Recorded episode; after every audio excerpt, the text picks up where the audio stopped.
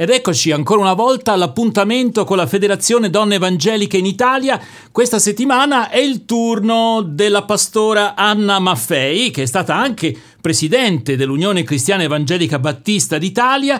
Eh, pastora Maffei, grazie per essere in nostra compagnia. Eh, prego, figuriamoci. Allora, lei è anche la promotrice della missione in Zimbabwe e le chiediamo subito quando è nato il progetto Zimbabwe dell'Unione Battista, ma forse non tutti eh, saprebbero piazzare nella cartina del mondo lo Zimbabwe. Dove sta questo stato? Allora, lo Zimbabwe in Africa, nella parte sud, è un paese quasi circolare, diciamo, senza sbocco sul mare, un po' più al di sopra del Sudafrica, insomma, tra Mozambico e altri stati intorno.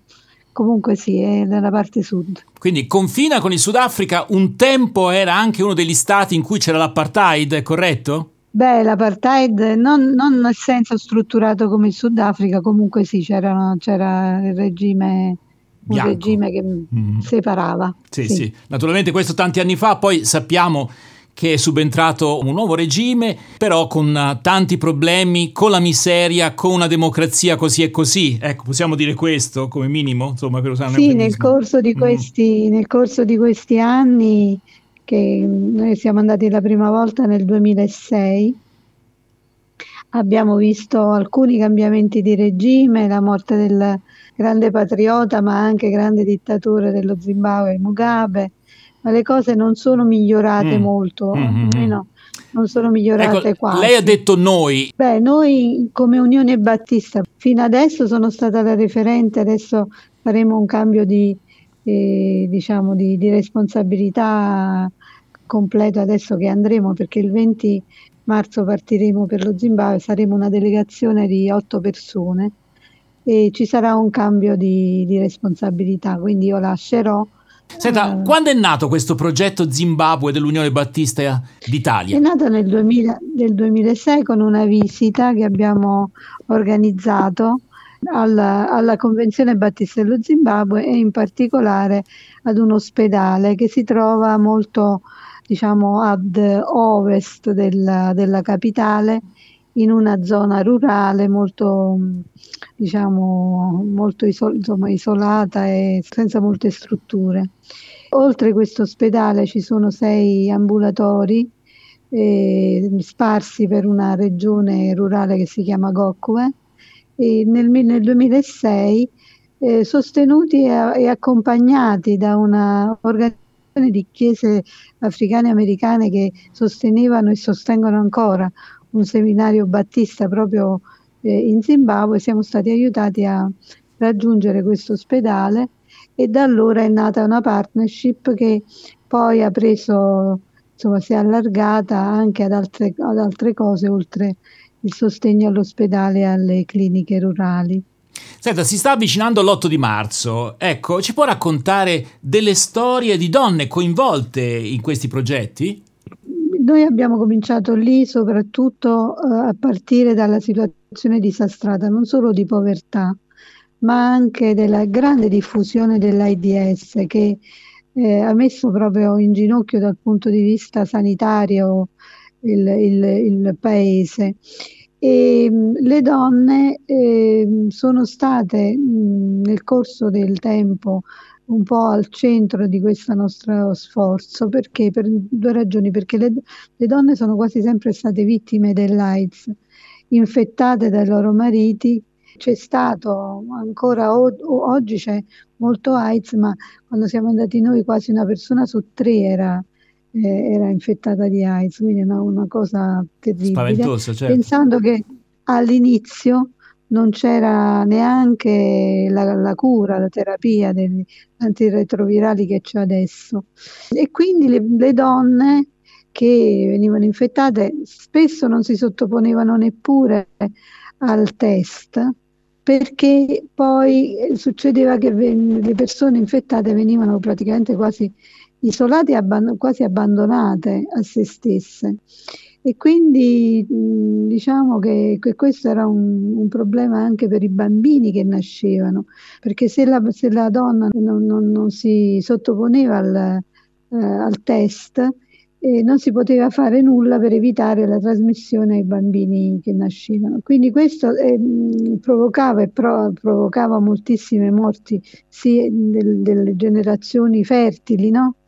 e anche le donne morivano molto e, con i loro mariti giovani, i bambini venivano spesso, se non erano colpiti essi stessi, affidati a nonni, zii, eccetera per cui il, il sostegno all'ospedale è stato importante ed è importante ancora perché moltissime donne si fanno carico dei loro figli senza neanche i mariti, spesso che sono fuori per lavoro oppure hanno abbandonato, hanno abbandonato le loro famiglie. Il grosso diciamo, del sostegno agli ospedali e alle cliniche sono in realtà sono sostegni alle famiglie monoparentali sostenute da donne o dalle nonne di questi bambini.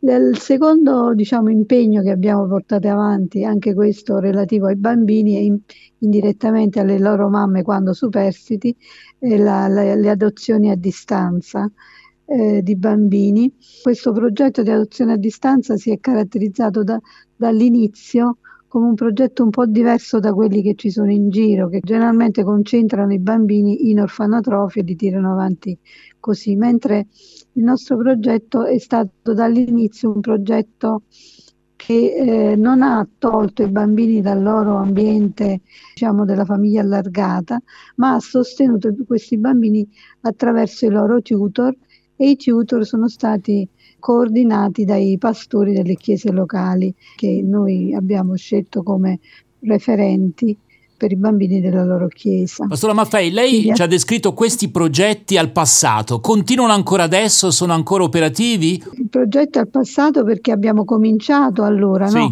Tutti i progetti sono comunque eh, questi che ho, che ho, nominato sono assolutamente aperti, si sono sviluppati anche nel corso del tempo moltissimo. Poi, anche a livello uh, locale ci sono le competenze eh, anche organizzative per quanto riguarda questi, questi progetti? Sì, non abbiamo personale nostro in Zimbabwe dislocato, tutto è stato fatto attraverso eh, persone del, del, posto che ci, uh-huh. ci, aiutano, ci certo. sostengono, certo. noi sosteniamo loro e uh-huh. eh, è tutto fatto così tocca molte realtà del, del, del, paese, non solamente nella capitale, nelle città importanti, ma anche paesini certo. piccoli eh, dove ci sono mm. chiese che possono essere dei punti di mm-hmm. riferimento. Ci stava parlando di un altro progetto o sbaglio? Ci sono stati anche altri progetti, cioè è nata una sartoria solidale, eh, sono stati scavati dei pozzi, abbiamo mm, sostenuto l'acquisto di alcuni macchinari, eh, abbiamo sostenuto le famiglie eh, più povere per, per la, l'emergenza Covid due volte insomma ci sono state molte cose che si sono state, Un bel lavoro. state organizzate. Senta, se qualcuno volesse, come dire, avere maggiori informazioni su questi progetti e soprattutto volesse dare una mano anche con il sostegno finanziario, c'è un sito di riferimento a cui possiamo rimandare c'è i nostri ascoltatori? Il sito dell'UCEBI, www.ucebi.org, che ha una sezione dedicata allo Zimbabwe.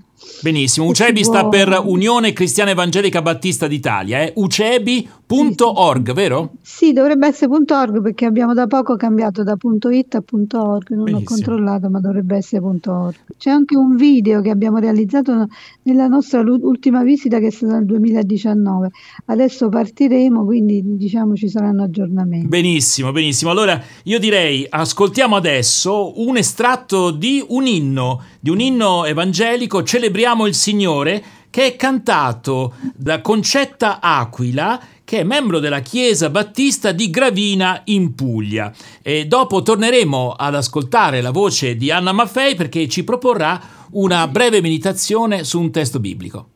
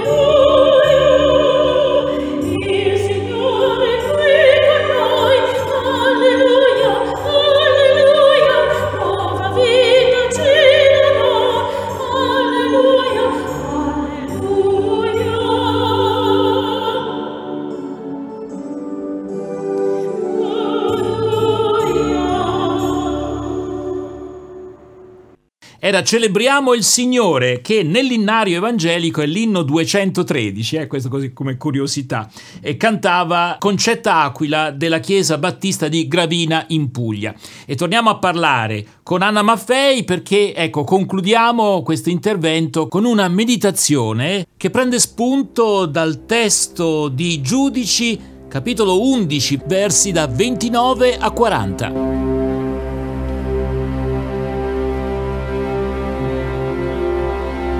Allora lo spirito del Signore venne su Jefte, che attraversò Galad e Manasse, passò a Mispa di Galad e da Mispa di Galad mosse contro i figli di Ammon. Jefte fece un voto al Signore e disse: Se tu mi dai nelle mani i figli di Ammon, chiunque uscirà dalla porta di casa mia per venirmi incontro, quando tornerò vincitore sugli Ammoniti, sarà del Signore, e io l'offrirò in olocausto.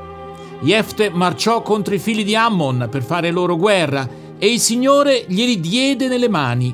Egli li sconfisse da Aroer fino a Minnit, devastando venti città e fino a Abel Keramin. Fu una grandissima sconfitta per i figli di Ammon, che furono umiliati davanti ai figli di Israele. Jefte tornò a Mispa, a casa sua, ed ecco uscirgli incontro sua figlia, con timpani e danze era l'unica sua figlia, non aveva altri figli né altre figlie.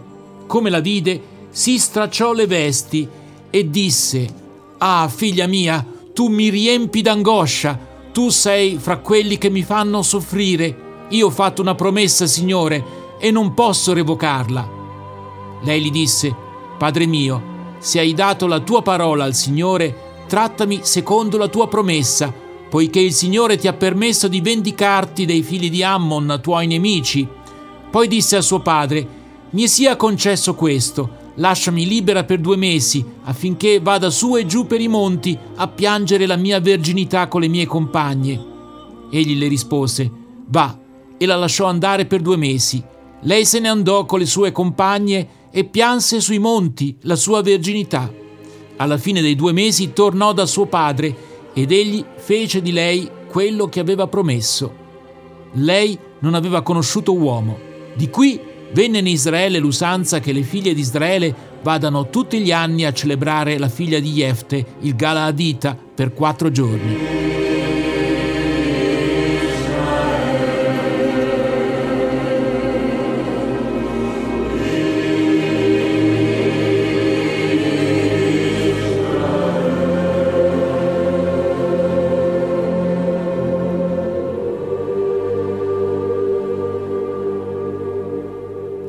La Bibbia, che è lo specchio della nostra vita, sia nel sublime che nell'orrendo, conosce molto bene la violenza contro le donne e la descrive nei suoi veri, vari risvolti, cioè per esempio la violenza contro Dina, figlia di Giacobbe, la matriarca che invece non fu mai madre, c'è il racconto del libro dei giudici, un altro racconto, quello dello stupro di gruppo, omicidio e profanazione del corpo di una donna, il cui nome non è neppure riportato, ai giudici 19.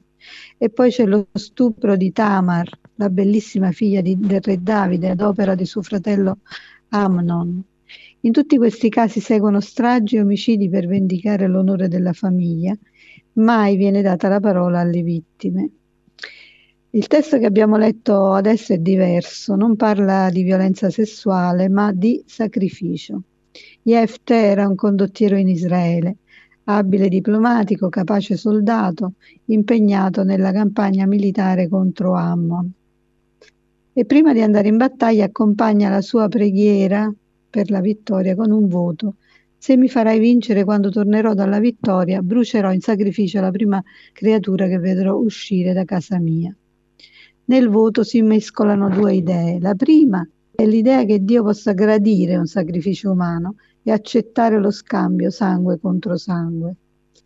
La seconda era che tutto quello che c'era in casa sua era suo e poteva disporne a piacimento.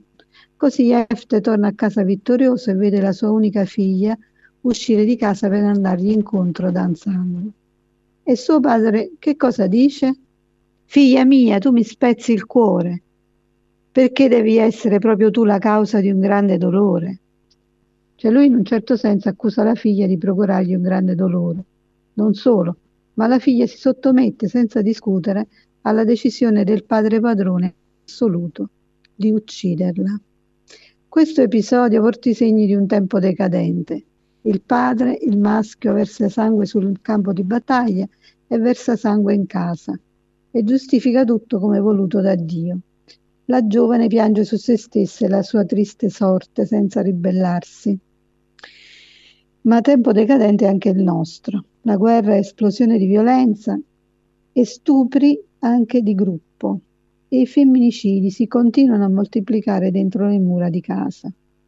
Ma attenzione, questo racconta anche un'applicazione in una certa interpretazione della croce di Cristo. Gesù non fu mandato sulla croce da suo padre? Cristo non fu forse sacrificato per noi? A questa idea di Dio dobbiamo ribellarci. Gesù fu mandato sulla croce, ma non da Dio, da Pilato, con la complicità del popolo. Questa è la verità storica ed evangelica. Gesù l'ha ucciso il mondo in rivolta contro Dio e questa è la verità teologica. Dunque, dunque non si può usare la religione e la croce di Cristo per chiedere alle donne che subiscono violenza di sopportare tutto come fece Cristo. Due, non si può usare la religione per giustificare il potere dell'uomo sulla donna come voluto da Dio. Bisogna chiamare le cose con il no- loro nome. La violenza non ha niente a che spartire con l'amore. Il padre di Jefte non amava né Dio né sua figlia. Aveva di Dio un'idea diabolica e non rispettò sua figlia nel suo diritto di vita e di futuro.